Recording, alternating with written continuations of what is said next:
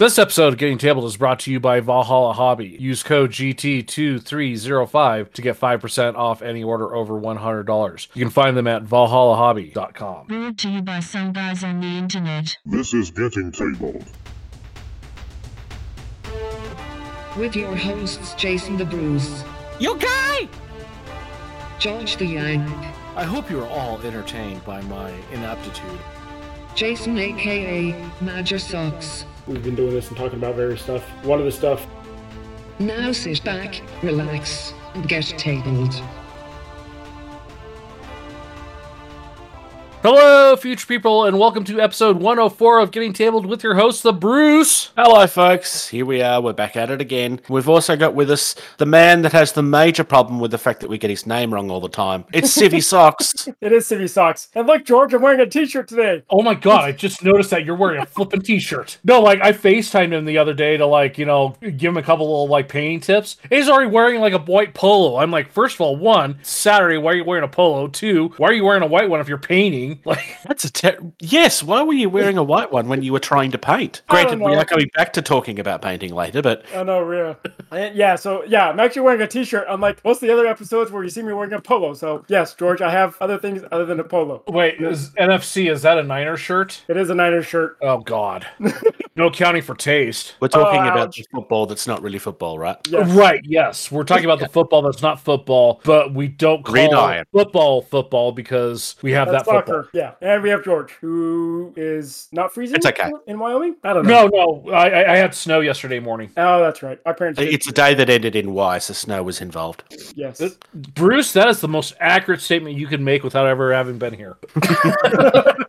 There's this interesting thing that we do at the start of every episode, and it's called the news. newly received or noteworthy information, especially about recent or important events.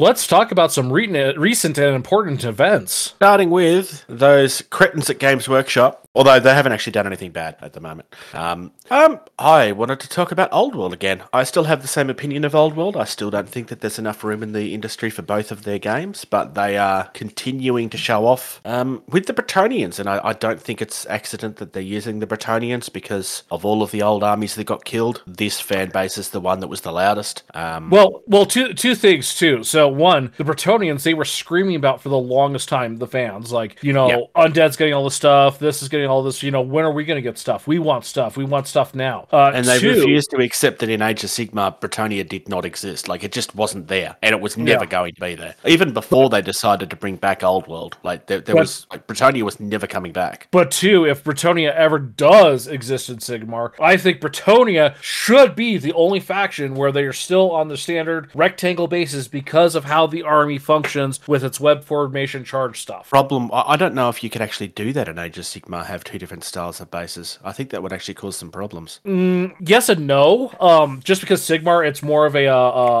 uh, scatter. You know, like you know, you have you you know cohesion like you do with uh, uh Warhammer 40k. Mm. There's nothing saying you can't have base to base contact. And if you have a, an army like this where the the point is to have a wedge formation drive into, there's no Yeah, reason why you spread couldn't do that. Yeah. Yeah, fair enough. Um, like so far, I like what I'm seeing from them. I mean, th- these just feel like the old models, which is a good thing and a bad thing. Um, I, I think these are probably going a little bit too far in the. I don't know that th- these feel old, but that's not necessarily a bad thing because these models aren't for for me. I don't have nostalgia for this, so therefore I'm not getting excited about it. I'm not saying it's bad; it's just not grabbing me. I've seen a lot of Bretonnian, and Oh, I just realised something. They me. are actually showing off old models. oh, they are okay. Good. I was going to say They like, are old models.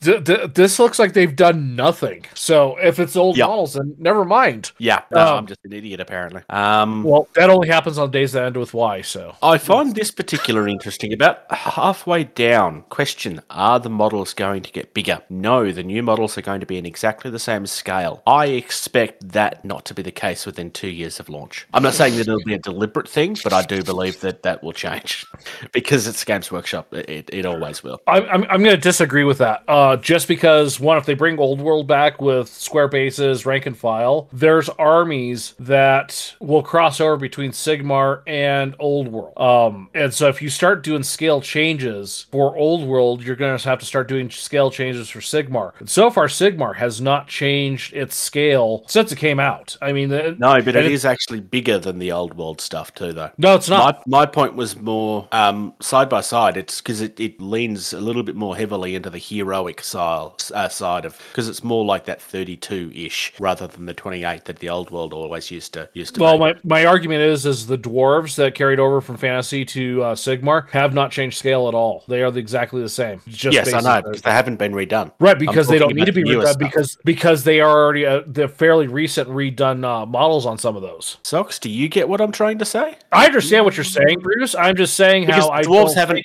Yeah, I'm I'm specifically talking about the new stuff is of a larger scale than the old stuff was. I realize they're they're still using older models. the Kharadron, the Fire Slayers. It's all the same scale as the other dwarves. Okay, Fire Slayers. therefore I'm wrong. That's fine. Yeah, that's that's what I'm saying is I don't think so because I think it, everything else that has been consistent from fantasy to Sigmar so far hasn't changed any yet. Okay, fair No. enough. There is another side of this that I think is probably worth questioning as well. Um, and I mean, this is not a, a good thing or a bad thing. It's just something I'm going to be interested to see over time. Um, Age of Sigmar, like the modern Age of Sigmar, consistently has more detail in it than the older stuff. Whether that's a good thing or a bad thing is completely irrelevant to my comment. I'm just wondering because if they start trying to do that with the old world, all of the old stuff is going to look majorly out of date very quickly. So I'm wondering if they'll kind of reel that back a little bit, except for heroes, hopefully. Like only the heroes are the like the big. That that's the way that I'm hoping that they will do it. I don't think so. I I think if, if they're going to do anything to uh, boost sales again for to, to make old world happen, I think if they re-release stuff, it's going to be same scale but with more detail, like you know you're seeing on some of your uh, Age of Sigmar stuff. So, that you when they look at it and go, I can't own the old stuff anymore. Right. So I think like we'll we'll use Bretonnians here for example. One of the most uh, well-known characters for Bretonnia was the Green Knight. I guarantee you, if Old World comes back, the Green Knight that we're going to get is going to be more. way more detailed, look way better, still be the same scale. Yeah. Maybe maybe maybe a little bigger since that is a Green Knight, you know. But like for the normal troops, I don't think. But the detail I think will be there the way it is with like the Stormcast and um numerous others. You know, the Kharadron. You know, all the other new Sigmar armies that have amazing amounts of detail. I think that's what you'll see on the new stuff when they bring it back for Old World. Yeah.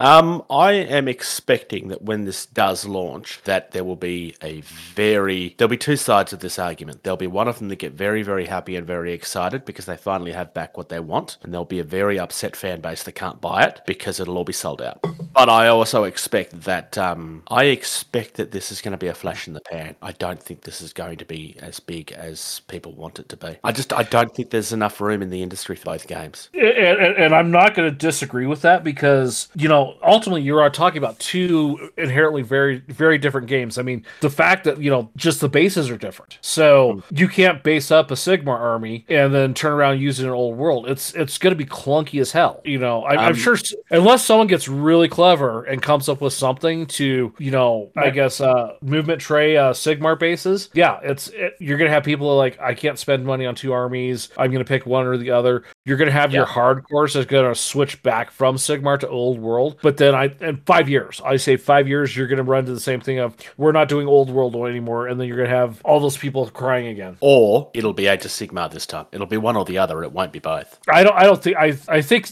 when they did Sigmar and uh, they got in the second release, Sigmar is, is so good and so It's solid. the best game that they have on the market right now. Yeah. So I, I don't think, I Oh. don't think, From what I hear, Warcry is better. I do own some Warcry, but I've not played it. So I- maybe I it's would- the second best game they own right I now. would argue Warcry is more of a board game than you know their traditional game. Um, if they do kill Sigmar, I think that's probably one of the dumbest things. That that'd be uh, on par with like, eh, we're just gonna stop doing 40k now. Like, I, I don't foresee them doing that. I think they No. they really hit the nail on the head when they did Sigmar. I if, if something happens, it's fantasy that goes away again. Um, I had another point and I forgot what it was. Um, oh, um, me and Steve, my housemate, was talking about this down the street the other day, and he kind of raised a point that I thought was I I pretty much agreed with him entirely because I'm not someone that played for um, fantasy because when fantasy was a thing and I was coming into the hobby, fantasy was a game where until you owned 2,000 points of something, you more or less were not allowed to play a game of it. Now, obviously, yes, you were allowed to play a game of it, but that's not the way that the community was. Yeah. Um, and, and I'm sorry if you're a part of that community and you disagree with me. Me, you're remembering this wrong because people would not let you play with less than a full game because it was a waste of their time. I had this on multiple occasions. It's why I never played fantasy because I could have a game of 40k without getting to that point. So 40k was easier. Um, but apparently, it never used to be that way back in sixth edition because it didn't bloat to the level that it did up in seventh and eighth, uh, which is where a lot of the popularity disappeared as well. Um, so he was like, if they're if they're smart, they're going to base the game at around the sixth edition when the game was at its height. Um, and I can't disagree with him on that. It does make a lot of sense. Like again, I'm someone that didn't play the original game.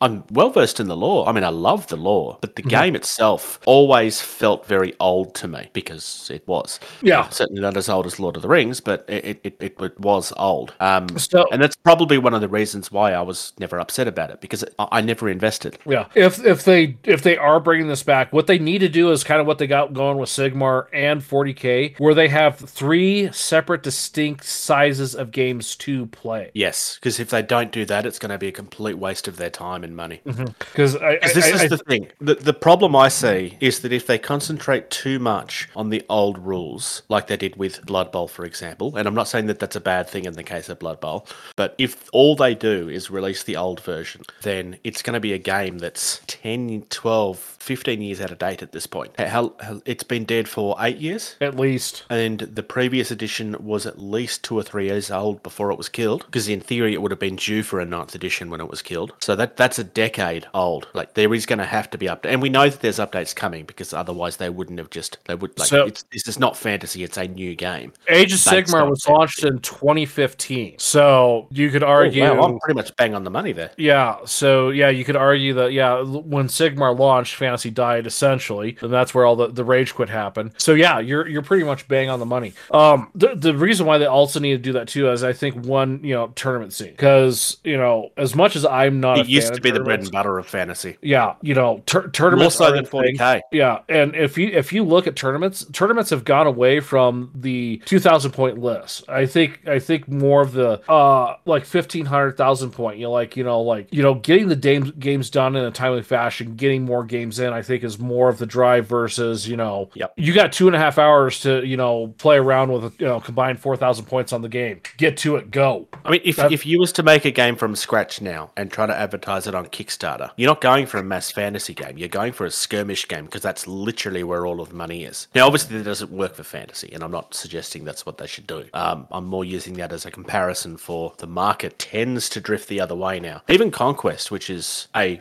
mass fantasy game, like you don't have as many models in that as you do as you used to have in this. Yeah. In- In my opinion, what what you should do for like a perfect size Sigmar or not Sigmar fantasy game, you have your hero, like you, you know your general, your leader, whatever, right? You have two normal army units. They march across the field, they do their thing, and you have like a range unit. Got a total of four units, three of them are troops, one of them, you know, the single hero. And of course, scale up or down based on the points. You know, obviously dwarves are going to have fewer because they're a higher point model, they're more durable.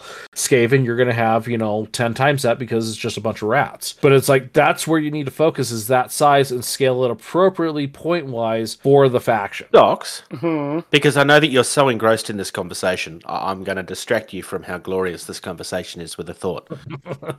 Fr- from from your perspective, Yes. when does a game wh- when does a game become too big? Like how many models is too many models for a game? Because you mainly play skirmish stuff, right?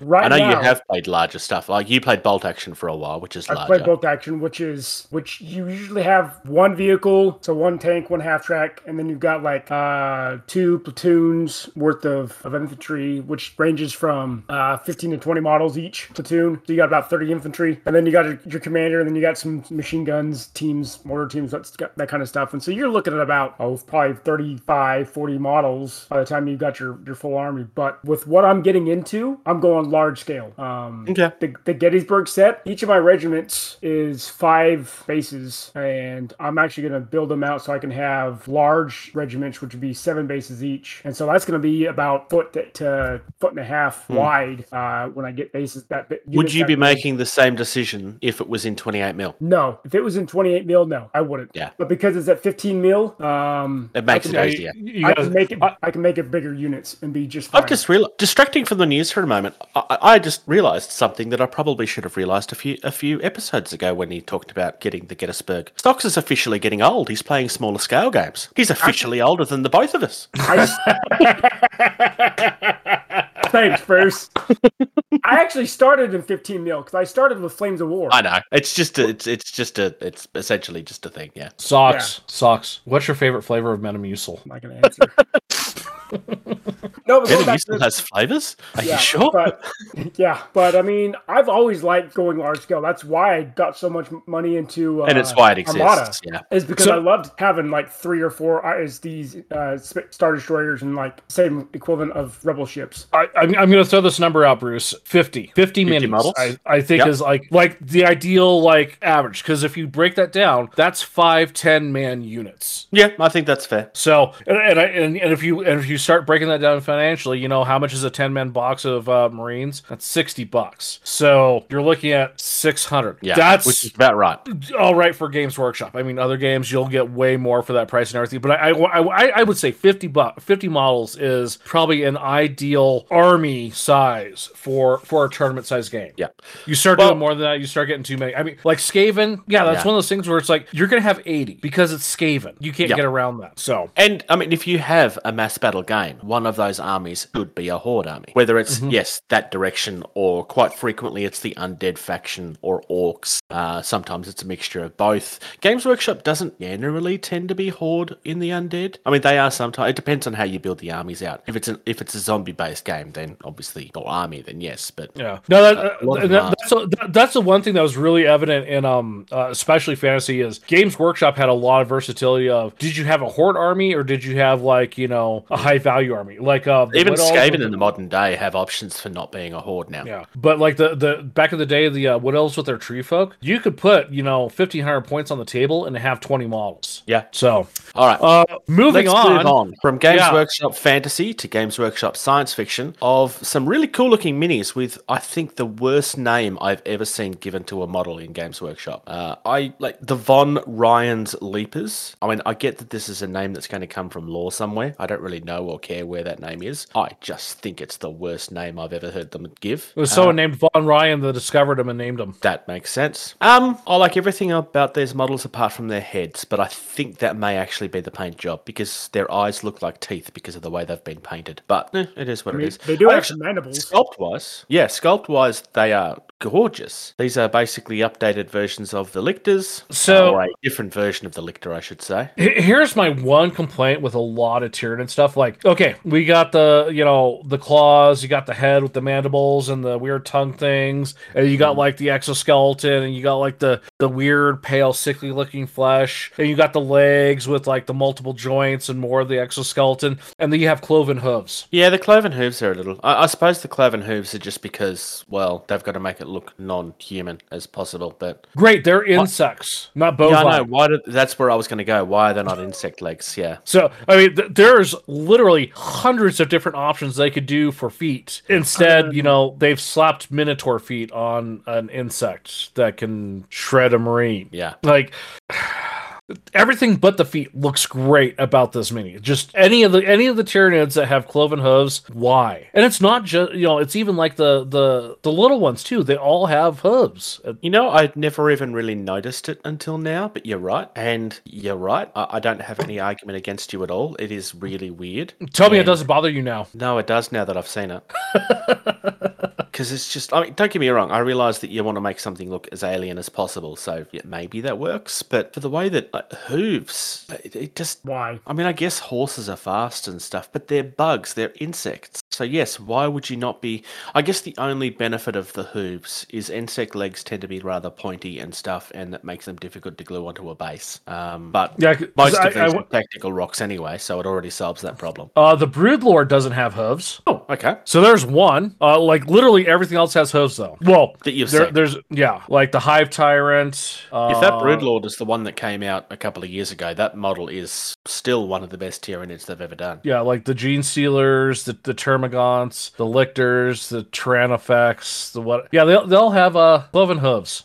For the big things, it, I, I could understand why with the big things because you want it to be a little bit more chunky. But with these small, nimbly little, little things, it's like you, it just doesn't. No, you're right. It just doesn't make a lot of sense. You're welcome for me ruining Tyranids for you now. I've never painted Tyranids. I've never owned a Tyranid. I've been ruined on the tabletop by them by people that used to moan and complain that they were terrible all the time. Um, and they were a power gamer and just ruined everybody that they were on the table with, so had no right to complain. Yeah, no, Tyranids, I think were like like aesthetic and appearance wise, I think are one of probably the best armies Games Workshop makes because they are so different from everything else in the games. Yeah. Like in Sigmar and uh, Fantasy, there is nothing even close to resembling a Tyranid. I I mean, uh, even to the point where, like, th- there are some really cool looking alien models out there. Oh, yeah, for sure. But industry wise, I think the Tyranid have been the standard for a long time. I mean, Infinity would come close with some of their alien stuff. Uh, I mean, obviously, Alien is Alien, but that kind of is Yeah. what Games Workshop But ripped off to begin with anyway. Sorry, we're inspired by to begin with anyway. But the, and, and the, the great thing about Tyranids is like it was really easy to make them look good too because you have very distinct parts to them. You have the body, Yeah. you have the exoskeleton, and then you have weaponry. You have very distinct parts to them. And you use your magical color wheel of contrast and you follow that, and guess what? You have some very colorful, dynamic, eye popping minis. And um, contrast makes painting Tyranids a lot easier too. Yeah, sure. Like, th- this particular painting style, with like the very pale purple, um, used to be a lot harder than it looked. Um, like commission painters would quite frequently charge more for this uh, because it's not hard; it's just a lot more work to get it to look right. Um, and people would people would always. I, I used to know a couple of commission painters, and it was one of their frequent complaints that people just never understood. Like it's just easy, what wise, and it's because it's just so much more work. Um, but I paint my own stuff, so I don't know. I just thought that was interesting. Uh, this was actually revealed like mid last week. I want to say I could be slightly off on that. I think it was just after we recorded actually, but I just thought it was interesting. The tenth, so it's, oh yeah, it was last week. Uh, let's move on to a game that we are talking about for the third time now, which is just because I've been following. I've been following the Don't Look Back uh, You backroom. it so much. Oh, I love this game. I know you do. So the last time we spoke about it, I still hadn't placed my order. I have placed my order now. I have gone in for tier one bundle, which means I am getting my lovely meat cleaver. Um, I am getting some of the unlocks, not all of the unlocks, um, because I still have to work within a budget. And I have also ordered the thing that I said I was going to order last time, which is the new trader expansion. Since then, we've had some more unlocks. And in fact, if you look down far enough, you'll see we have all of the unlocks. Because at this particular stage, I'm going back up to the top. At time of recording, they have got to $96,568.07. They have done very, very well. Um, but scrolling back down to the bottom, that Northwood was this- MDF kit looks nice. That huge mansion. which, yes, I agree. Uh, that's where I was leading, actually. I'm going to come back to that, though. Way to ruin his thunder there, Socks. Jeez. sorry, Oh, sorry, Bruce. no, it's fine. I have it up ready to talk about. Um, the Manhunt um, expansion. So this is one of the surprise unlocks. Like this just got announced on, I want to say Thursday, um, during one of their live streams. They've been doing a weekly live stream every week. When the game Backroom was being launched, there was this thing about V13. So the 13th person was like going to be involved in the game or something. Or there was a meme in the community about uh, the 13th customer being involved. And I don't think that's ever officially been a thing. It's just a meme that was going through. But because of that, V13 has been created as a 13th character in the game, which is this guy that works for DeGraw. Basically, his character is that he goes out hunting for these monsters and stuff, and that's basically everything he does. Um, there is also a killer in this. We don't know what the killer is yet. Um, and obviously a new plot, plot because all of these have new plots. Uh, there's also Cold Case, which I kind of like. It's literally a guy carrying around cold cases of something. So this is a guy that owns the local ice cream shop. You'll notice that there was an ice cream shop terrain piece in that thing that you spoke about a few seconds ago, So- Socks. Um, there's a new trait, Chilled Touch. Uh, th- this one just sounds a lot of fun. I love the creepy smile on his face. There's always something creepy about something like genuinely fairly innocent that's been twisted. And I mean, someone that sells ice cream is generally considered to be a rather innocent thing. Uh, it's very easy to twist it to make it look horrible. Uh, if you're going to do it, obviously you need to put blood over his over his apron there. But yes, creme de la creme. Let's talk about I think my new favorite piece of terrain. Um, it's not quite as big as the shopping center, so obviously it doesn't quite compare in that sense. But this thing is huge. This is like literally this is a gaming table. Like this plays on a two on a, on a three by three. It's to twenty eight to thirty two mil scale. This is twelve inches by ten inches, and it's thirteen inches tall for the main building. I'm counting about Plus the four, other- four levels. Yep. So in total, it's 32 inches long. So it's literally the length of the table, and it's uh, 10 inches deep and 13 inches tall. Uh, this is literally a gaming table, and they've designed it to be modular. So that they have designed it so that you don't have to use all of it if you didn't want to. And like you called it a mansion because that's basically what it is. It's supposed to be the lunatic asylum. Uh, but what are most of those built on? Old mansions. Very few of them, at least back in these days, very few of them were actually built for purpose. They were usually That makes so much more sense that it's an asylum. yes. Well, no, because if you look at the ice cream dude, look at the face and tell me it's not a Joker. Oh yeah, hundred percent. Speaking of, I didn't actually open Mister Mister Whipper's ice cream shop, uh, but that is also fun. Much smaller, obviously, but that is also fun. Some nice little details, like you've got the little shops there. There's the little storage room out the back, and it, it just works. I love the little AC unit on the roof. It's fun. And, and I like it. again, and, and I'm going to keep saying this until someone actually pays me to stop saying this. But I just love the fact that all their terrain pieces are designed to also be played inside of, not just it's there. Like it's Yep. designed to go into. Like Yes, and this one in particular, like uh, like I said, this is literally a game board as a piece of terrain. Um, I mean, not everything obviously is supposed to be within an asylum, but there's no reason why you couldn't twist it to work that way. Like 100%, there's no reason why you couldn't. Uh, and because of the way they've designed it, because I mean, if you look at the second picture, you can see that they're only showing off one of the side buildings, but you can see it. Um, but if you take that away, it is just a large building in the center of the table oh yeah, it still works. Uh, likewise, if you take off, if you want it to be a shorter building, all you need to do is take off pieces. Uh, and I think, as far as the, the steps are concerned at the front there, that is maybe the best looking staircase I've seen in MDF buildings, which is a really boring thing to say, but those stairs are awesome. They just work really well. yeah, no for sure. Uh, again, just they're killing it on the on the train for this game. Yeah. So yeah, don't look back. This is probably the last time we're going to talk about it until something new happens. Now, uh, I mean, I love this game. It's why I keep on following it. Um, there, there's certainly stuff in here that we haven't mentioned. Um, like there is these um, the Killers of Northwood packs and so forth, and the terrain pieces uh, for the cars and so forth, which is just to bring more life to your table. Um, there's even retail bundles and stuff. Like if you're at all interested in horror, uh, if you're interested in a game that is probably different than anything else on the market, don't look back as legitimately one of the best things on the market right now. But shall we have a look at some TT combat stuff? Yeah, we should look at TT Combat. Uh, making a comeback. The we have monorail. monorail. Yeah. Not just Yeah, I- not just a monorail, two monorails. Yes. Now I don't remember the military monorail. Was that a thing previously? No, it was just the vil- the civilian one. So the, the military one. Okay, I was new. right then. Yeah, I thought it was. I just wanted to double check because obviously I wasn't a I wasn't a zone player at the time when this was first around, so I could have been wrong.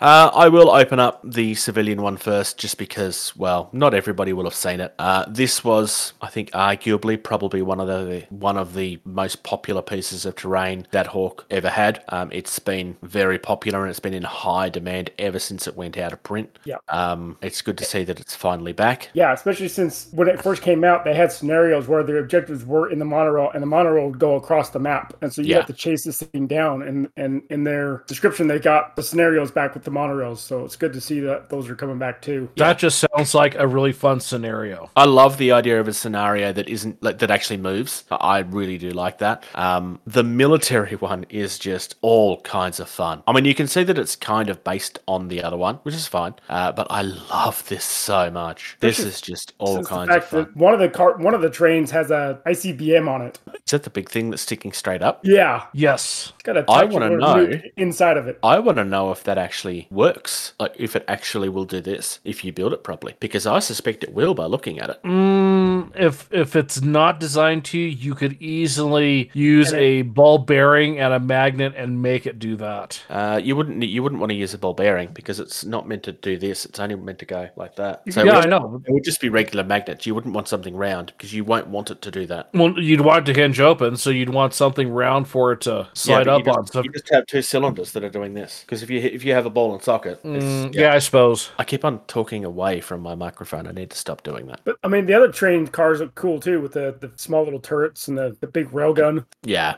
they've done really, really well with this. Um, I don't know who it is that designed this. I don't think it says, but uh, whoever it is that, that has been sculpting this, oh, I know. It'll be Dave. Of course it is. Dave sculpts everything. The prop. Who's Dave? Somebody that's very popular and is locked in a cupboard somewhere. But going back, we also finally have our space stations up for pre-order. We spoke about these a couple of weeks ago when they were teased. Um, so we have the PHR, the Resistance, and the Shaltari small space stations all out now. Well, uh, out for pre-order. Um, and that's it, really, because we spoke about the the vampire stuff for Rumble Slam last episode. So But- looking at the monorail scenarios, you can launch Yes. the nuke.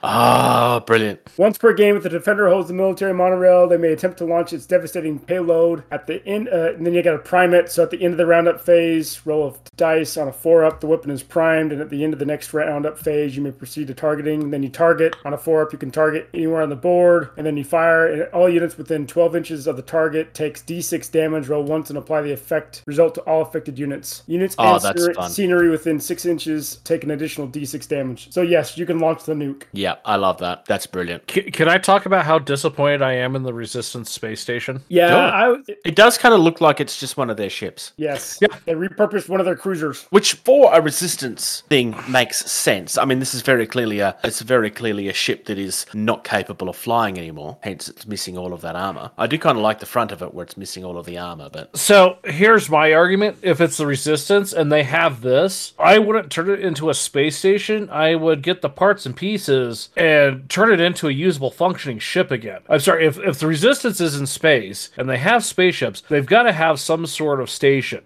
And to use a ship as a station when you could fix the ship and use it as a ship, I think is totally wrong. I think the point is is that they don't have the parts to actually fix it though, because they are barely scraping by being in space to begin with. Hence the reason why Dave initially didn't want them in space, because the original point was that they weren't supposed to be there, and this They got supposed to be changed later. The ground. Yeah. I, I get that too, though. But it's you know, ships are also getting damaged and destroyed all the time too. You pull the parts off those, you put it on another ship. I, I, Yeah, I true. think I don't. I that's why I don't agree with the ship station. Like if if if Dave finally caved and put the resistance in space, that means they've got some level of technology to get into space. They can have some other type of space station cobbled together and made without using the chassis of a ship that would be more useful to resist it. Yeah, I can say that. So that's that's my argument. Um, I mean, uh, it looks fine. I'm just mm, I, I love how it looks, but I that, that doesn't mean that I don't see what you're saying. I just like aesthetically, I love the exposure. It just looks really cool. From a storyline perspective, I completely get what you're saying there because yeah, you're right.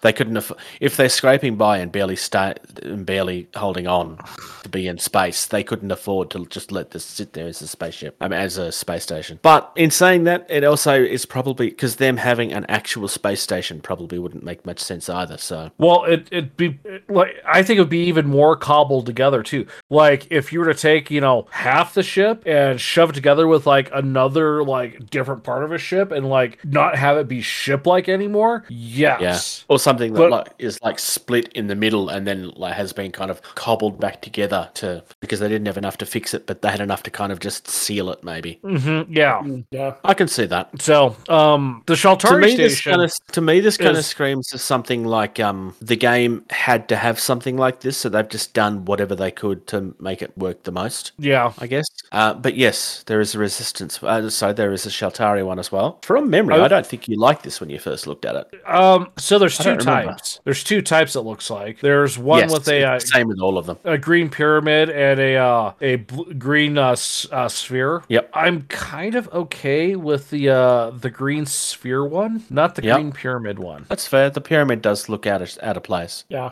It, I mean, I- I looks, don't hate it. one. it looks more Goa'uld than Shaltari. Very much so. And I'm a Stargate person, so I, I do love that aesthetic. Uh, but it just makes me want a Stargate game. The pyramid one might be your, your gate because you got a gate manipulator. No, sorry, a great a gate station as well as a gravity manipulator. My guess is the gravity one is the sphere. That would I make sense the to me. rules for 'em. I could see it going either way, but yeah. It could be either way. Too. I Um, do like the PHR ones. yeah, the PHR ones is what I've just opened up now. Um, I, I just want to, like, Socks, while you've got it up, I assume that you have it open. I do. I'm going to ruin it for you. Droid cars. Yeah. Thanks. It, it looks it, it looks like the droid cars, the rolling droids Yep. from Star Wars Episode Two. Well, at least the ones with the burn through. The one with the, the missile pod, not so much. Yeah, but it's, it's the with- neck and the it's the neck and the arms that, that, that makes it look that way. It's not a criticism. I actually really like how this looks. Yeah, but the one with the missile pods has too Doesn't- much yeah. in the center to, to make it not look as much. The one with the triple burn through does That's fair. a little bit more. Yep. Oh, that is triple. I didn't even see the third one hanging down. Yeah, it's there. hard to hear. I, I didn't see until it said until I read the descriptions and said, "Oh wait, there is three. Yeah, it's because it's all silver, so it all kind of blends in together. Mm-hmm. Um, Which is always a problem with this sort of stuff. yeah. Um, terrain. Of the three, I think PHR Oh. has the better Yeah. looking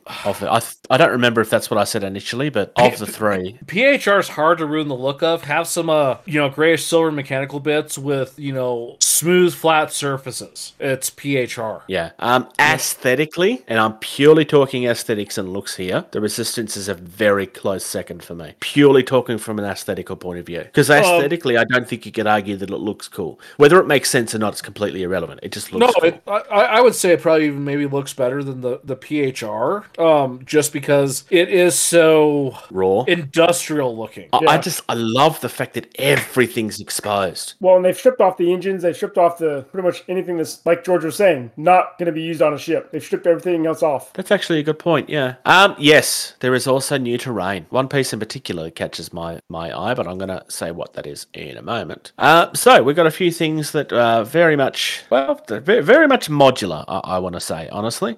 Um. And to me, I feel they kind of belong in a galaxy far away, sort of. I can see, like, especially with that first kit that screams Star Wars. I don't think it's in the right scale though. Um. Everything else is kind of generic enough where it probably is. Let's be fair, 40k. Um, the Crag Forge stonemason is quite nice. I mean, it doesn't quite look um dwarvish, but I could see it belonging in one of those. I guess. Um, it's meant to be a fantasy thing, but I actually think this generic enough that it could fit in sci-fi very easily. Honestly. Um, I mean, stonemasonry obviously is yes something that makes a lot of sense in fantasy, but I mean, it's a giant crane. You can't tell me that doesn't fit into sci-fi very easily. Very easy to justify something like that. Um, the stone works. So the Cragforge works. The dwarven crypt. Oh, it is all supposed to be dwarven. Oh, I was right. Never mind. So this all kind of belongs together.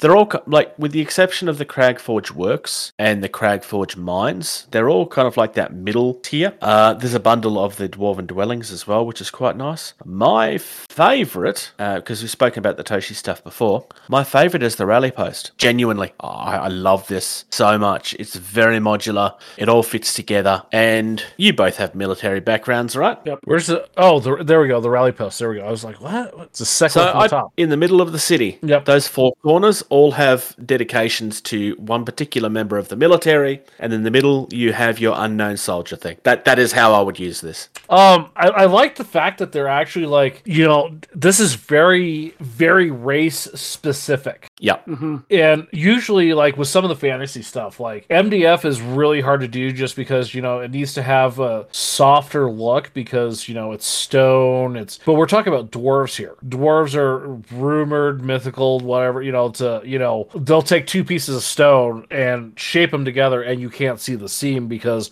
they're that good. You can get away with that with MDF and have it look really good. Like the Crag Forge works. I am loving that one. Yeah, I, love it.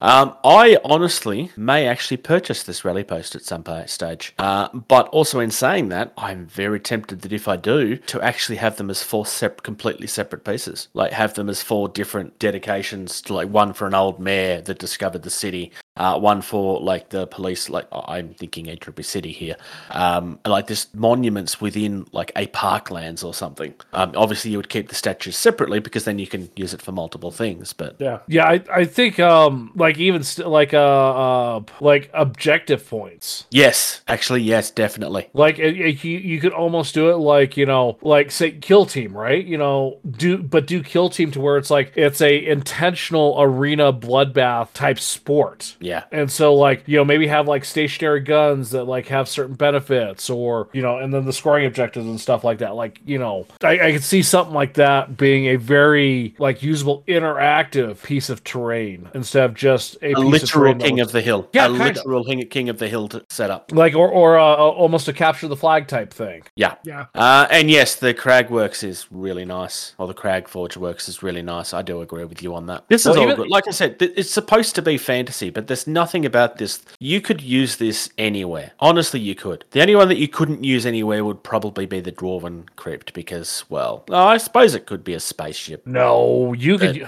Th- this is very, this is very Dwarven mine. Yeah, but I mean, like you know, you're on an alien world and you'd like go into you could then use that there's almost as a as a Jedi or a Sith temple. yeah, like you Oh, know, actually, go- that's the point. Yeah. go in and find an ancient crypt somewhere. Yeah, like no, this is for Yeah, being no, like I'll take that back. That's a good specifically point. dwarven, being very race specific. This is still very usable like across the genres. Uh, and the only other one I haven't spoken about are the Dwarven columns, which also look really nice. Are so simplistically good. Yeah. Yeah, and that is really the best way to describe it is simplistically good. I mean, you, you have the, the the the sharp, harsh angles, but everything is like done so precisely. Like that's how a dwarf would do it. Yeah, very much so. So yeah, that's it from TT Combat this week. Um, we are going to talk about a company called Tabletopper, which is a company we haven't spoken about before. Uh, and honestly, it's a very simple story. Uh, these guys are actually doing a charity miniature right now for now. Wait, hang on, where is it? Um, I will double check the charity in a minute.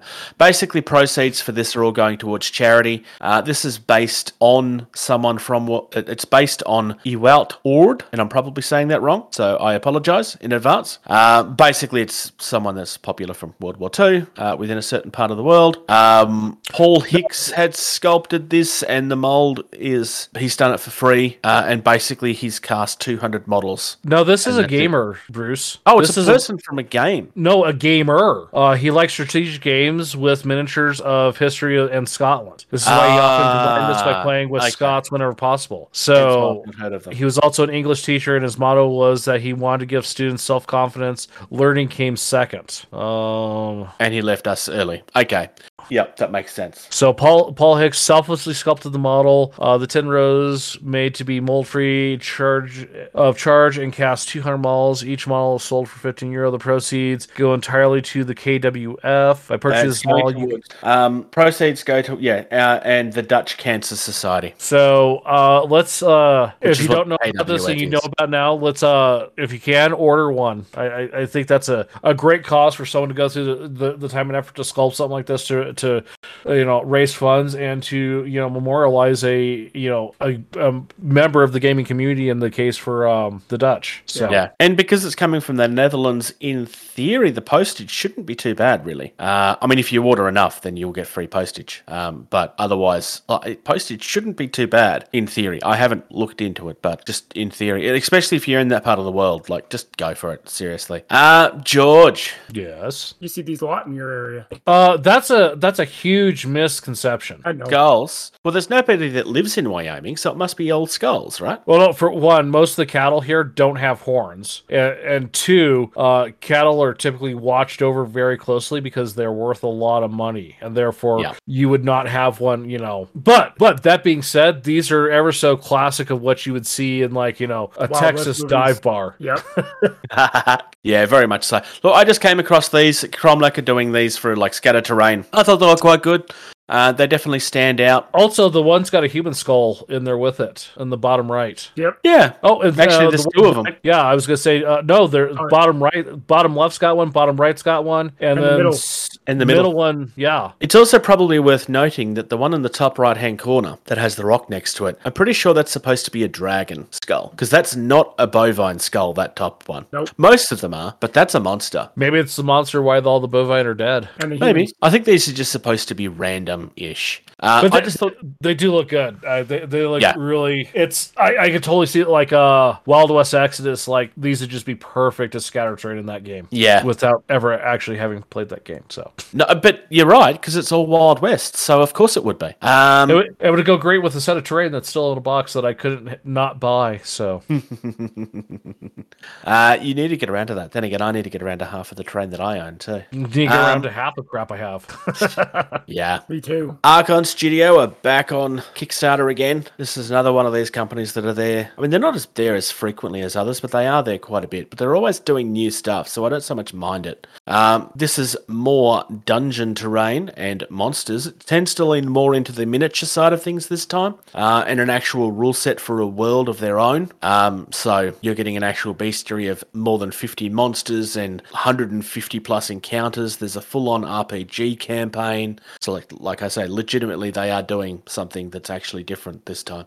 Uh, but it fits in with all of the terrain and stuff that they've done in the past. Um, there are some really, really, really cool looking monsters here. I love the slithers in particular. Just snake people wings. What's not to love about that? so I'm trying to find the one that's in the like the main photo where you know where it's got like the you know, 11th of April 2023. The very the big one on the left hand side. I'm trying to find that one because that one looks amazing. It's like a wicked, twisted looking fairy thing. Yeah, and it looks huge. So there's different levels to this, and like in previous, uh, you will be able to order their old terrain sets if you want. Um, oh, they got a base set. I didn't even notice that. Hello, JP. Welcome to this. Welcome to listening. Um, I forgot where I was. Oh yeah, so the core set, uh, lots and lots of minis, lots and lots. Uh, Fortress of Dragsa is not what George is looking for. I know it's here somewhere. I'm just scrolling down. Disciples of Chaos. Maybe she's one of the add-ons. Well, I saw her like kind of briefly mentioned up towards the top, so she, she's part of that set. But it just it just it looks so cool. Yeah, it, it is. It's really, really pretty.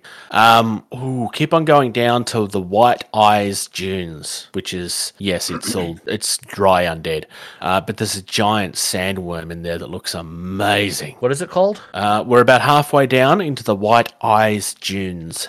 Basic, it's Egyptian undead type stuff. Uh, there's a sphinx, but what I'm looking at is the giant sandworm that, that looks incredible. I mean, it's a sandworm, but still awesome. Uh, not not see it, but I am seeing the the modular river and the modular lava. It's up above that, the sandworm that Bruce is looking at. Okay, maybe. But if you Oh, I scroll, think it. if you scroll below the modular lava, modular river, you you actually have those uh those monsters from the very start. Uh, it's about I would say three quarters of the way down under uh, super stretch goals. Now I'm looking for it again. Holy smokes! Yeah. there's Oh, so you gotta much keep on going on going. There's here. a lot going Yeah, on. there is a lot here. The, the Archon Studio, the D and D stuff that they do usually. Ah, there's the modular rivers and lavas you were talking about. Yeah, keep Oh, going they down. already existed. You, you can actually order those now. Yeah, that's a really nice looking neoprene mat. Yeah, it's past all the neoprene mats. It's past all their little force miniature packs, encounter packs. It's keep going Glitches. down. Past the game masters, and then you got super stretch goals. Ah, here we go. The Kraken is amazing. Yeah. Drugs and never will fall. There it is. The Undying Queen Anara. I Oh, believe there we go, the one that he's talking about. Yeah. Uh, yes. I love the mimic dragon too. That just looks like it's a tree. That is fun. Mm-hmm. Like The little airship looks I cool point too. this stuff out when it comes out because Archon Studio have arguably never disappointed. Uh, there's only one thing I've ever seen from them that was disappointing, and that's the fact that the Kickstarter that they did for He-Man arguably has better models than what we have, George. And Yeah, oh, yeah. there's, there's no argument in that at all. Wait, the one we did has better models. Is that what you said? No, no, Archon Studios does. Oh yeah, I, I can't speak Right. to that. It was also more expensive. So there you go. Archon Studios doing yet again another really cool looking Kickstarter. Uh, like I mentioned briefly at the beginning, there is a whole heap of this that is like old stuff that's already created that you can buy at a discount. So if there's stuff in there that has, there's like a little rocket ship logo next to it, that basically means that you can order that and you'll get it faster than anything else, um, unless you order it with stuff that you need to wait for. But if you only want some of their old stuff, it is a cheap way to get the old stuff too. So there you go. Uh, Banner the- Press. Last story of the day. This is an Australian publisher. Um, they publish a couple of things. Tribal, we've spoken about briefly in the past. Oh, I Um, remember this. Yeah, it's a, a regular fifty-two card deck. Is how you use uh, as like for movements and actions and stuff. Yeah. Um, so it's literally tribal warfare. Uh, it's taking people, like Aboriginal peoples of the past, and so on and so forth. So on the cover of the second second edition, which is what this is about. We've got our second edition rulebook that's now here. Uh, so you've got a Native American. Um, there has been rules in the past for lots and lots of ancient tribal peoples, so you can kind of do whatever you want essentially. Um, so this actually does have stuff for ancient as well as bringing in the colonial and the Bronze Age type stuff as well. Um, I haven't played this. I'm really, really tempted to though. I actually bought models to paint up for this, and I they're still in a box out there. I need to get around to doing them at some point. But yeah, this looks really, really fun, and it's always good when there's new editions of stuff coming out to smooth things out and fix things up and so on and so forth. So I just wanted to briefly touch on that because, well, why would you not want to touch on that? Shall we discuss an indie? Indie. Definition. Independent. Type. Slang word. Jargon. I threw this specifically in for Socks because I know how much he loves this. It totally looks like 40k stuff. Yep. no, that's not that's not entirely fair. Uh, Artel Artel W or WRTel make lots and lots of miniatures that uh, stand in for 40k, but specifically what I, what I wanted to look at is a war game of their own that they're actually developing at, at the moment. So they're leaning more into the George really loves the sound of this by the look of that. They're- They're leaning more into your classic cyberpunk stuff of the 80s and 90s and kind of doing their own, tr- trying to trying to do something with the minis that they have. Uh, it shouldn't be any surprise at this stage that they have good minis. They're very well known for it. But at this particular stage, I'm just going to open up these little box sets. So we've got the Hydrophilia box sets. So there's the Midnight Justice, which is where I'm going to start because I just want to look at these minis because they're very pretty. Um, these very clearly are not inspired by 40k. They very much are their own thing, uh, which is good because I, I like seeing something of their own. Um, Midnight Justice, just honestly, it just looks like a cop faction, which obviously is all it is. I love the the big guy that has the megaphone. Be quiet or I'll hit you with my Uzi. We also have the Shadow Warriors. Now, clearly, with a name like that, they are going to be the most innocent faction that you'll ever come across. Certainly not a gang or, or anything. They're just really nice people. That's why they call themselves Shadow Warriors. The lady with the sword is really nice. Um, this guy stole Akira's motorbike because that's totally Akira's motorbike. Slightly. No, it's not. No, it's not. Not even remotely close. Akira's bike is recumbent. True. That is true. Um, Also, also, I get points for knowing the term recumbent and using it properly. George gets points for any words that he says because usually words are too difficult. Uh, Um, my favorite of them is probably Streets on Fire. Like this Pyros? really, yeah, this just screams 80s sci-fi, which is what they're aiming for. I love the guy with the Molotov cocktail in particular. That's really nice. Lots of punk, lots of yeah, I, I I really like these guys. Oh, those torn jeans are amazing. For the record, if you haven't tried to paint jeans, give it a go. It's much harder than you think it is. Um, if you look at the the punk girl with the mohawk and the baseball bat, you, you could tell if you look at the sculpt on the next image, there's even tears in her stockings. Yeah, yeah, they've done some amazing work here. That is attention to detail. Yeah. And there's a guy trying to break into a piece of robot technology somewhere. I I think that might be my favorite from the set so far. Uh, I think there's one more that I haven't opened, which is Flesh of Steel. I'm guessing these guys are going to be very much robotics. Cyber cybernetics. Yeah, pretty much. It's all cybernetic type stuff, which doesn't surprise me. Um, I like the tag, and I'm going to call it a tag because it kind of looks like it's straight out of Infinity.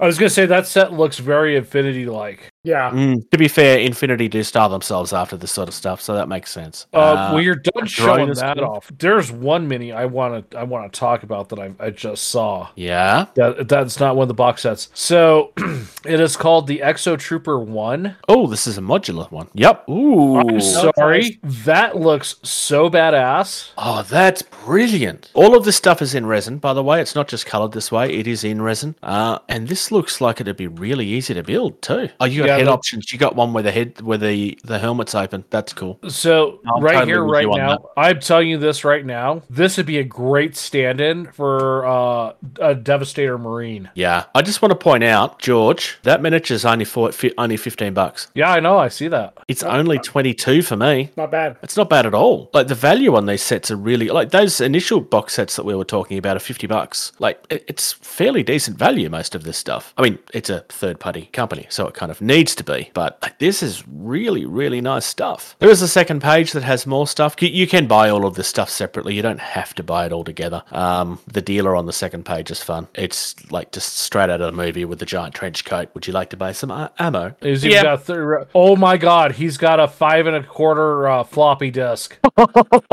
he does too. I didn't even notice that. That's brilliant. Oh my god. Which page? First page? Uh, it's Second the dealer page. on second page.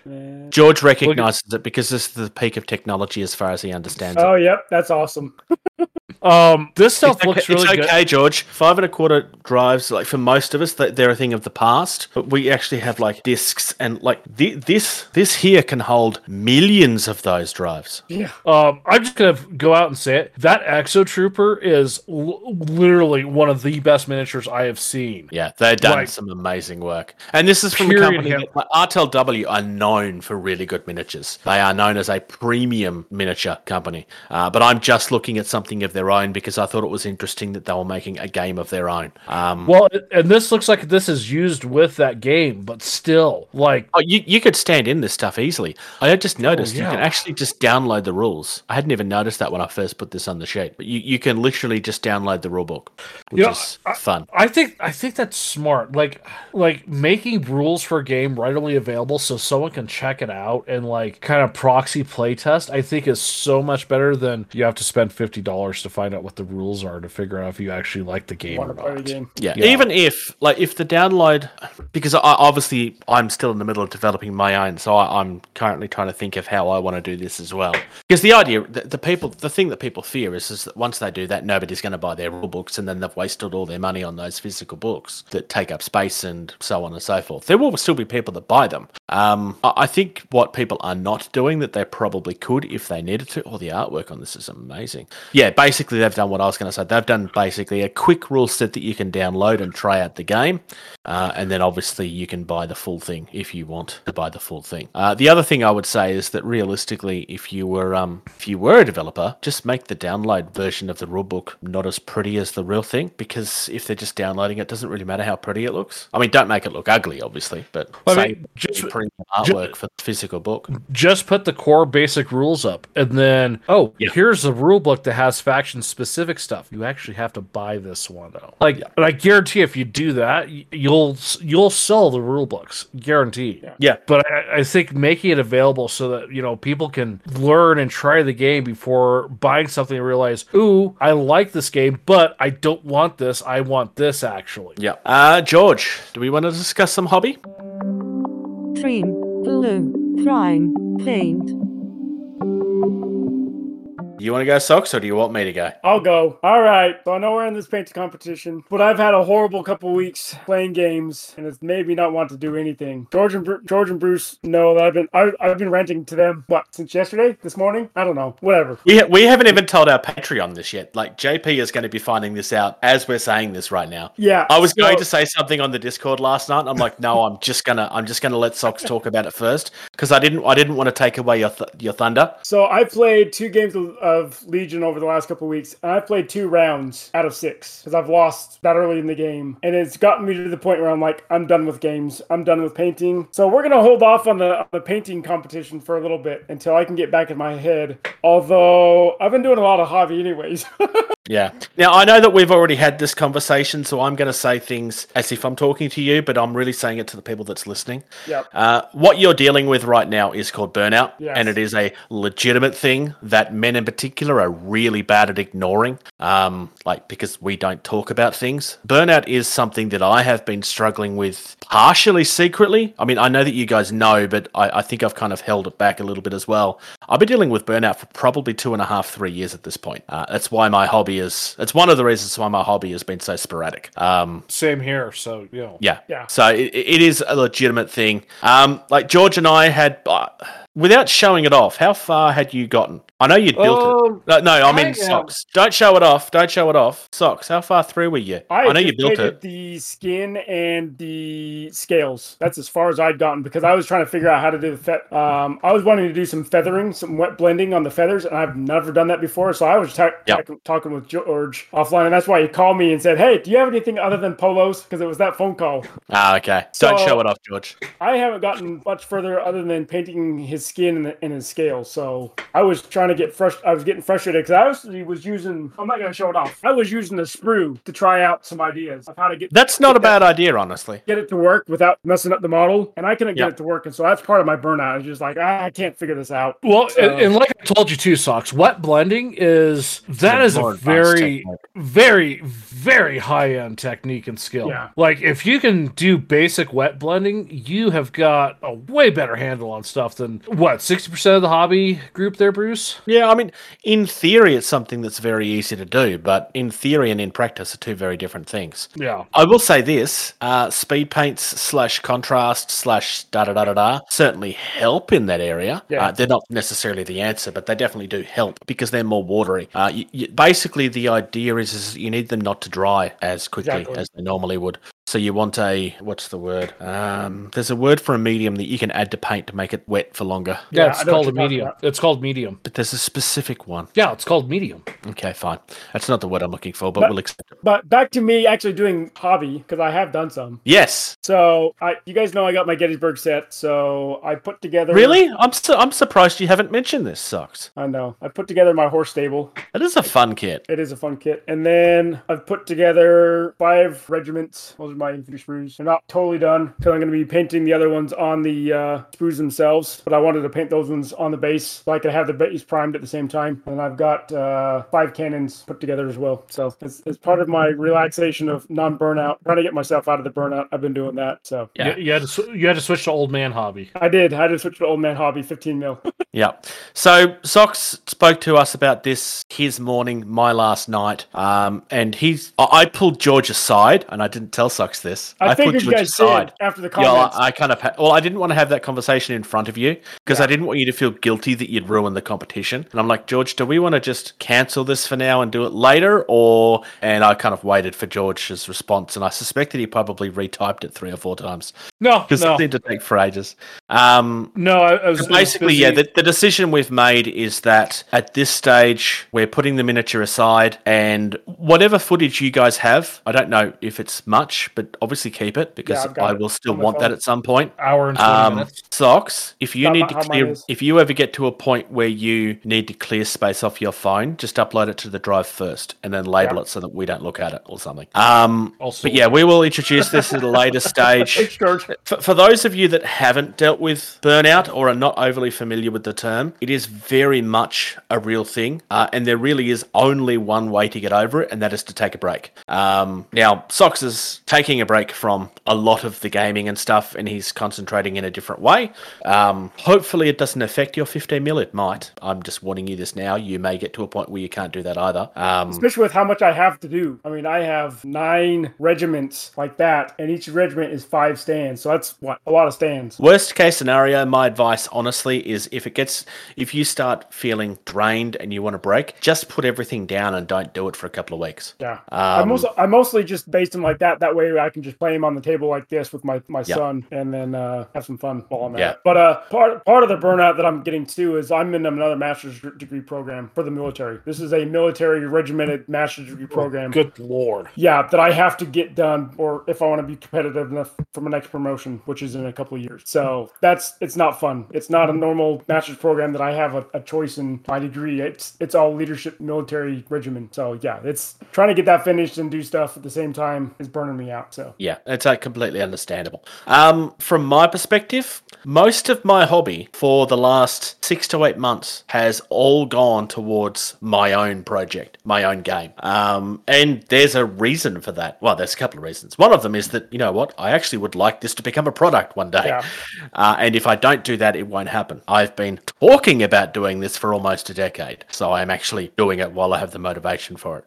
I am very aware that I will eventually get to a point where I'm at a wall and I want to break. But until I do that, and that's where I'll be like, I'm going to try and learn how to sculpt, um, which will be something that I also want to do. Because I don't have Well- a lot of money to pay for sculpts. So I'm going to have Yeah. to do it myself. yeah, Well, you know, just just to go with that too, like you know, painting for me has been really you know few and far between the last you know few years. It wasn't Yeah. until like I got the trees and I got the Custodes that we started doing that. Like the amount of painting I've logged in the last two and a half months is more than I've done the last two and a half years, just as an indication. So I mean, you know, it, it's it's not so much like you, you can take a break and then you know the break starts getting longer and longer. I think I think what you know ultimately you need to do too is you need to find something that motivates you and excites you again. Yeah. Yeah, And, you know, I think that's what example- Gettysburg. I think that's what my Gettysburg set will do. Is is Yeah. it's a game that I've been wanting to get into since 2015, 16 time frame. I'm finally getting into it. Um, it's a time period that I've always been fascinated with. I mean, I've got ancestors that fought in the war, so I'm kind of I'm doing some family history to see which unit he actually was in, so I could paint up that unit kind of. Yeah. Um, but also, Um, I've yeah. Go ahead, Bruce. I was just gonna like that, just on the same subject. Like this is a crit warrior from the new Kill Team crit set. Um, I don't remember when I put the video live, but I opened this a month ago, and it's sitting right here in front of me because I really want to paint them, and it's never moved. But th- th- th- none of them, like they're not even primed. Yeah. So another thing that's hard for me that you guys don't have any problem with, George kind of does, but his son is old enough and he's only there every other weekend or whatever. I've got two young kids. Yes, I can lock my door, but trying to set up my stuff on a painting table like George does is hard to do because my kids could just come in here. They know that not to up very often, but I never know what You I'm have you have kids, and that's fifty percent your fault, socks. I know it is Actually, socks. I have something worse than that. cats. Cats. Yeah. So yeah, you you have your cats that run around. Luckily, I can shut my door, whereas yours is possibly a little hard, especially with the tree stand right behind you. So There's a reason why the tree stands there, so they mess with that instead of my desk. yeah, true. Yeah. Um, apologies for those that were excited about looking at that video next month. Uh, that was obviously the initial plan, but given that burnout is legitimately a real thing, and I know I keep on repeating that, but there is a reason because there is people out there that are kind of along the lines of uh, weak-mindedness and da da da. You should just push through, and that's actually the worst thing you can do for burnout. Uh, scientifically, this is proven. This is not a, this is not up for discussion. It's actually a thing, uh, and that's why I, I've been phrasing all of my comments around that uh, because taking a break is like it's just I had to force myself to do the same thing. I'm really only just starting to come back out. So yeah, we're going to be taking a break. We don't know how long that break. Sorry, the painting competition will be taking a break. We Yes. don't know how long that break will be. Um, it's not affecting the podcast, which is why I went, oh crap, I better better rephrase that. Um, but yeah, So, um, I, I'm going to throw in some positive stuff on the hobby. One, uh, I am so glad I made the decision I did to uh, get scale 75 paints. Um, I've exclusively, uh, with the exception of gray, exclusively used scale 75s on the painting competition so far amongst us. And I have to say, um, holy cow! Uh, if Like you're it? looking, oh yeah, if you're looking to it like good stuff. Especially for your Gettysburg stuff socks with like you know the very distinct you know you know Union and South colors. S- seriously, go look at some scale seventy five paint for those. I'm not exaggerating. Um, and that I've also been using uh, my wet palette, Nice. which ah it just leaked. I tipped it too far. It leaked. Um, but j- just Well to get an idea, look look how red that red is. Like That is pretty Yeah, good. that's the Like- one from the Cape. Yeah. yeah, that's the one. You know, you know how you use that blue on your Skaven there, Bruce, and I was just like, "Ooh, that blue is so good." I was obsessed with that blue for a little bit. Yeah. Same thing has happened with this red, like that, and that's just the quality of the paint. So I'll throw that out there to you, socks. You know, like if you want to really like get some good paint and make make your stuff look good, seriously look at that scale seventy five. It's you'll you'll find some stuff. Um, So my Confederates are going to be mixed colors, kind of like the early on where they just grabbed whatever they could find sure. from their closets and as they headed Makes out the door. Um, that's how I'm going to paint my Confederate. So I'll have to look and see what what stuff I can find hodgepodge wise. But I've, I've got some colors that I want for my Union already, so I'll, I'll look for the Confederate size. Um, yeah, um, I mean, on the hobby side, for me, um, like physically, there hasn't been a lot. There has been quite a bit in the game. Um, I was supposed to be going and testing Friday night, but unfortunately, I've had more problems trying to get the bike going. Uh, my bike is still not fixed. I'm so beyond frustrated at this stage. Uh, while I was trying to take the stator out, one of the bolts stripped and rounded out, and now I couldn't get it out. Um, no, a- and, I wasn't using a power tool. This is all by hand. It's just the problem with al- aluminium bolts is that sometimes they just don't hold up. Um,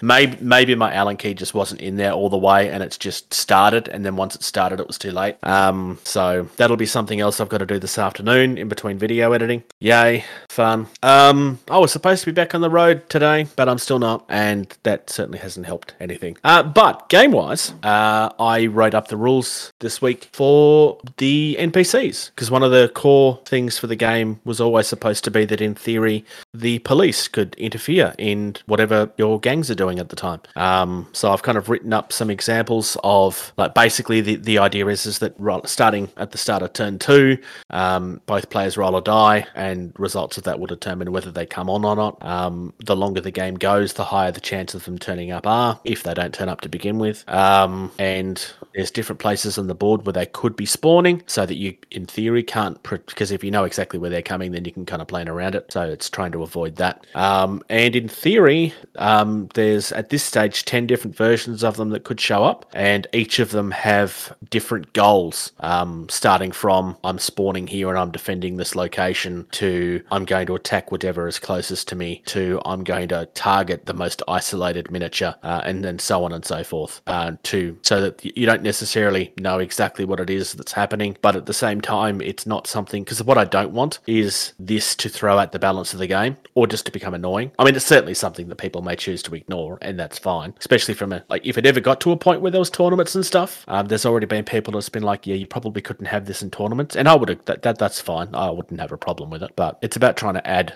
depth and narrative to the to the gameplay. Um, it has kind of evolved a little. It's not just the cops that can interfere now; it will be other people as well. And as the game develops, my intention is to flesh that out more. At this stage, it's the anarchists and the police and a couple of vigilantes that could show up. The vigilantes kind of being the oh no, I really didn't want that to happen type scenario. There's one. There's one in particular. No, it's JP's comment. It's not you, Bruce. It was JP's comment. He said, "Please let there be larpers." Larpers. I'm thinking, why is vigilante so funny? I don't get it. Uh, the, the fact that Socks and I just started like we lost I- it I at the just- same time too. Like I, I thought it was something that I'd said, and I couldn't figure out what I'd said that was funny. Um, I have this one vigilante that's. I spoke at some point, I think privately. I don't think I said it on the podcast about.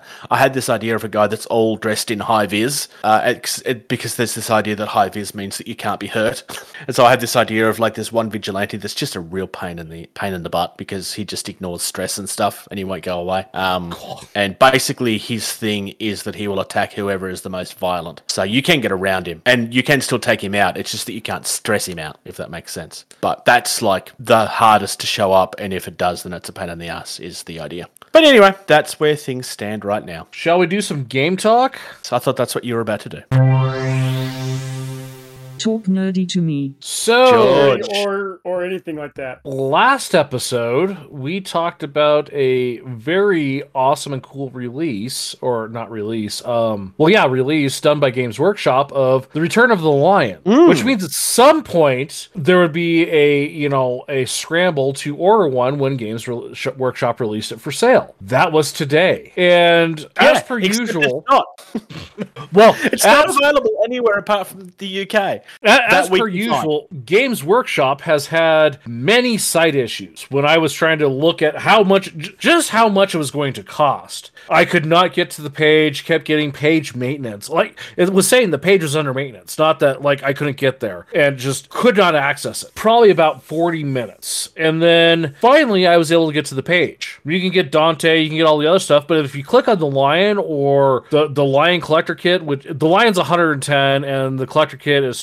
265 uh, US dollars. But if you click on the pre-order of those, it says not available. So that means that you know this is already not available. Which brings us to the next point. Bruce, would you like to show off the page? Yeah. All right. Th- there's a rant incoming on this, and it's not So- just. th- It's not. I'm warning you guys now. It's not. I'm not just ranting at the people that are doing it. I'm going to be ranting on on other people as well. Uh, but yes, let's have a has, look. Has put the Dark Angels, Lion El'Jonson, and Bladeguard veteran retinue on eBay for the low, low price of three ninety nine seventy seven. With you pay four ninety nine in shipping. So So there's two sides of this argument. Well, if it's not available, then then the, the price goes up. Um, yeah, sure. Except um, it's not that you can't buy this at the moment. It's just that it's sold out right now. Also, that doesn't actually make it better. It just means that you're excusing a very bad behavior. But here's the thing: the problem with this sort of stuff is that it works. That that's the problem. There's already five people that that are watching this auction in the last 24 hours,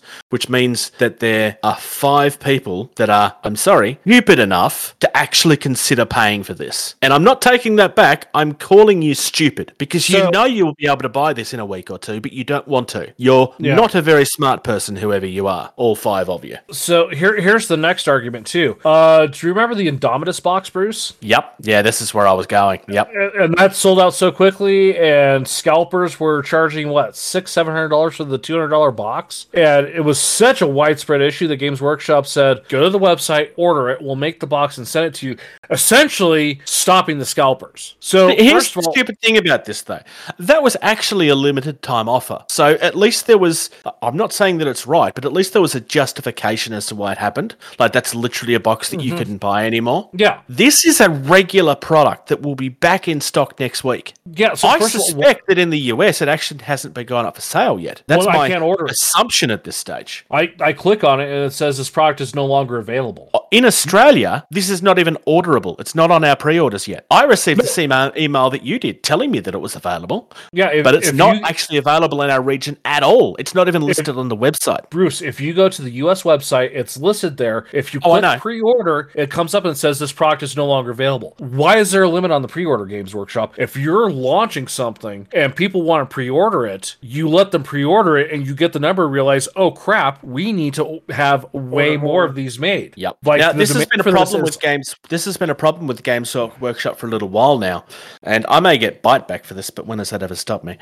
Um, there's been a few times where we've had comments from retailers about how like the, the shipping hasn't arrived and has been limited stock and so forth. So, hmm, this is happening again. How odd. Um, I'm not convinced that this is happening accidentally. I believe that they are actually doing this on purpose at this stage. And I'm saying that they're doing it on purpose for the same reason that video game companies are doing it on purpose. Because they want people to have that fear of missing out so that they'll be willing to push harder to get things that they want and then just buy it reg- because it jacks up prices. They can justify prices more. I, genuinely think the Games Workshop are doing it on purpose at this stage. Um, now, there may be people that disagree with me on that, and that's fine. Uh, but if I was a retailer, I would be getting very angry with Games Workshop at this point because if I'm right, then Games Workshop are sabotaging retailers to try and make more money on their website. Is basically what's going on here, and the and the accusation that I'm making. Yeah, I and- all the uh, the chats and everything uh, this morning. I saw someone mention, you know, it's crap. Games Workshop is limiting retailers to three. So Hmm. And that- we, That's not even the worst of it. Quite frequently of late, they've been re- they've been restricting retailers to one. yeah, like We, we've seen evidence of that. I mean, we haven't actually spoken about it because it was private information. Uh, but like, we have seen evidence of the fact that they are doing that. Not with this mini in particular, but in, with other with other bundles and stuff in the past. Yeah, I mean, it, I, I, I just think it's you know an absolute.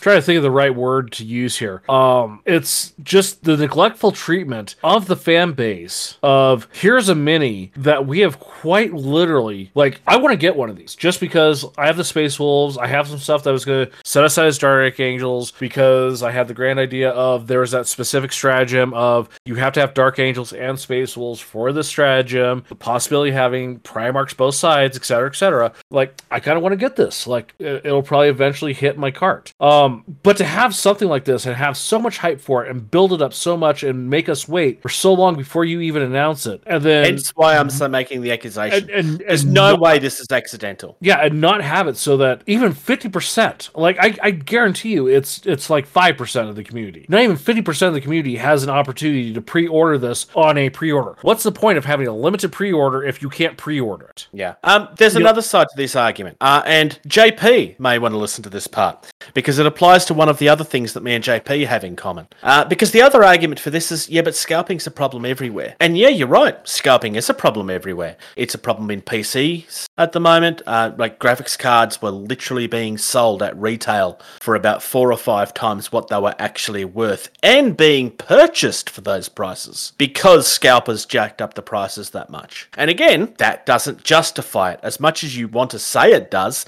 that is not a justification. It happens in action figures quite frequently in the Transformer fan base. It actually happens in uh, in the others as well, but that's usually where you hear people moaning about it more frequently uh, because a Transformer will come out that people want, and then they'll be that you'll go into your local store to buy it. Uh, but the moment that they were on the shelves, the scalpers have brought them and then thrown them on eBay because then they know if nobody can buy them, then they have to they have to buy them online for a more expensive price Yeah. So that they can artificially raise the price. And it's an artificial raising of the price. Um, and, and unfortunately, you know, like for a limited edition, and a limited run, like there's not much you can do to combat this. no, You but know, this is a regular release. Well, yeah, uh, that's what I say. You know, it's like Games Workshop has limited a regular release to where the the scalpers, which Games Workshop has actively tried to combat by saying, "Go to the site In the or the past. box will we'll make a box for you." That's the way to do it. Is you know, if someone wants it, let them order it and just say, "Hey, we ran out. You'll get yours a week later." Yeah. Or six months later, which is what they usually promise. It's usually wha- quicker whatever, than yeah. that. But But yeah. just allow the pre-order to happen, not say, "Oh, this is no longer available." Well, what the? He- this is something that's going to be on your site for the next however many years. What do and you mean was it's planned no at longer? two years and was planned at least two years ago. Oh, I would, I would say it's plan- planned even longer. I would say four years, even five. Here's the other thing, though, because I mean, we're throwing a lot of shade at the um at the scalpers, and rightfully so. They deserve it. Uh, and hypothetically, if one of you listening are a scalper and you feel insulted by this, then by all means, don't listen to us next time because, quite frankly, we don't care about you.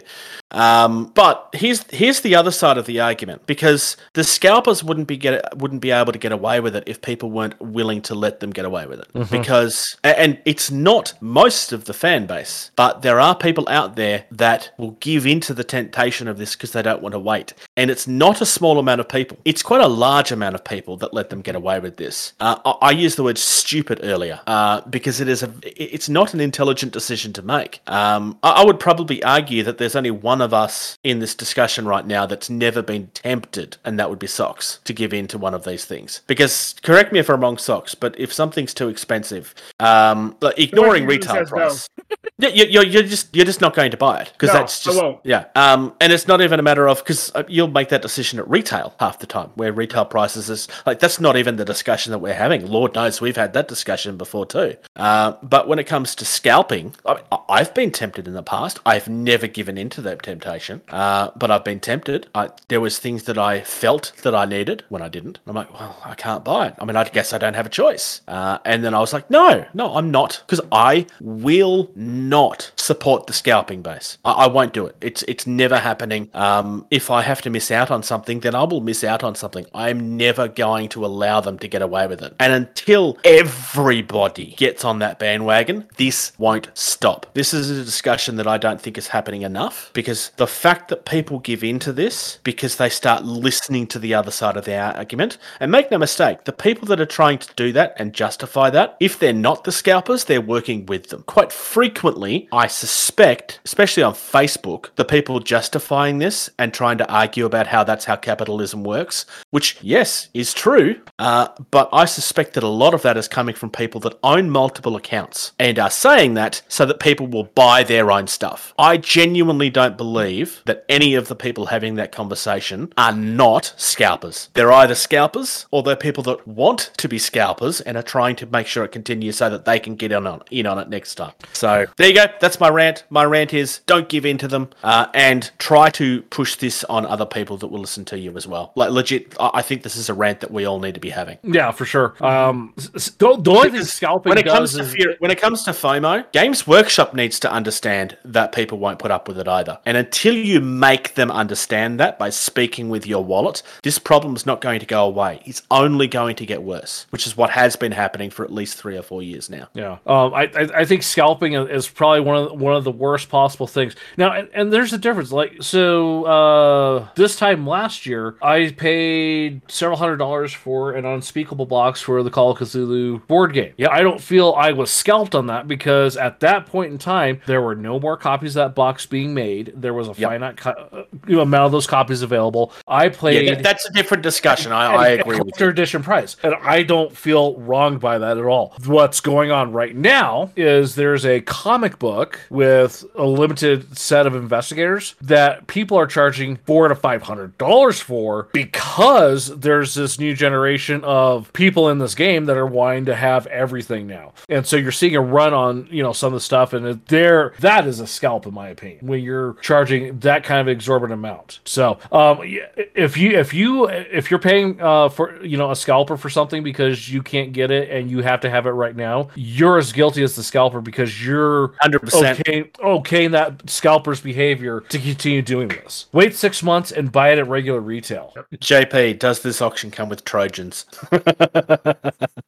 oh dear. Anyway, that's Games Talk. Um, apologies if you don't like listening to me rant, but when it's coming on subjects like this, I have opinions. And actually, no, I'm not sorry at all. Tournaments, demos, conventions, you know, that kind of stuff. All right, Uh, right, Co- upcoming Conquest- events. Yeah, Conquest Games Convention, the 7th through 9th of April at Coburg Town Hall. No, Bruce that was is last not- weekend. Oh, was that last weekend? Oh, oh, hey, that is last weekend, huh? uh, Fistful of Rice, Bushido Tournament, 29th of April. Uh, board, eh, boards and swords, hobbies, and Derby UK. Then we have Salute, the 22nd of April in the Excel Center in London. Bruce got- is going to PAX Australia the 6th to 8th of October. Yes. Yeah, I haven't got my ticket yet, but I will be there. And I'm not going to hurt my knee this time. Yeah, don't hurt your knee this time. No, I That actually wa- want to enjoy myself, not be miserable That- the entire time. That way you can walk around and like actually do things instead of hobble around like old man socks with his 15 mil game. Yeah. Thanks. Anytime, socks, anytime. Dude, socks. As soon as Bruce pointed that out that you're old and doing a 15 I know. game, you are not hearing the end of it from me. I know. Right, he's he's the first one to bail out on the recording. Like it's late. I need to go to bed. I'm tired, guys. He's also the youngest among us too. Yes, I am. I mean, not not not not really, by but um, much. as far as as far as age is concerned, he is the youngest. Not by much. Uh, we've also got Northern King Con, which remains the best name for an event I've ever heard, which is at Ossett West in Torkshire. Uh, sorry, Yorkshire. I thought I fixed that last time. Obviously not. Yeah, I know. Weird. Uh, Fifty-five pounds. It includes a hot lunch on both Saturday and Sunday. Um, if you look for these, you'll be able to find them on Facebook because that's where I got them from. Hey, socks. Can you read through our social stuff? Yep. So once again, our uh, sponsor is Valhalla. You can find them at valhalla.com. But if you want to get in contact with us, Patreon at patreon.com slash gettingtabled. Our website is gettingtabled.com. You can find us on Facebook and YouTube at facebook.com slash gettingtable or youtube.com slash gettingtabled. And if you want to email us, gettingtabled.gmail.com. And at, on Twitter and Instagram, it's at gettingtabled. And then Bruce has his own little streaming, which is on and off right now until September. And that's twitch.tv slash Jason the Bruce. And yes, do check out Valhalla Hobby. Uh, GT2303, you get 5% off any order over $100. Uh, ValhallaHobby.com. Um, support the people that support us. Thank you. Thank you. Thank you. Thank you. Thank you. Thank you. For listening to Getting Table. Music used in this podcast was created by Eric Matyas at soundimage.org.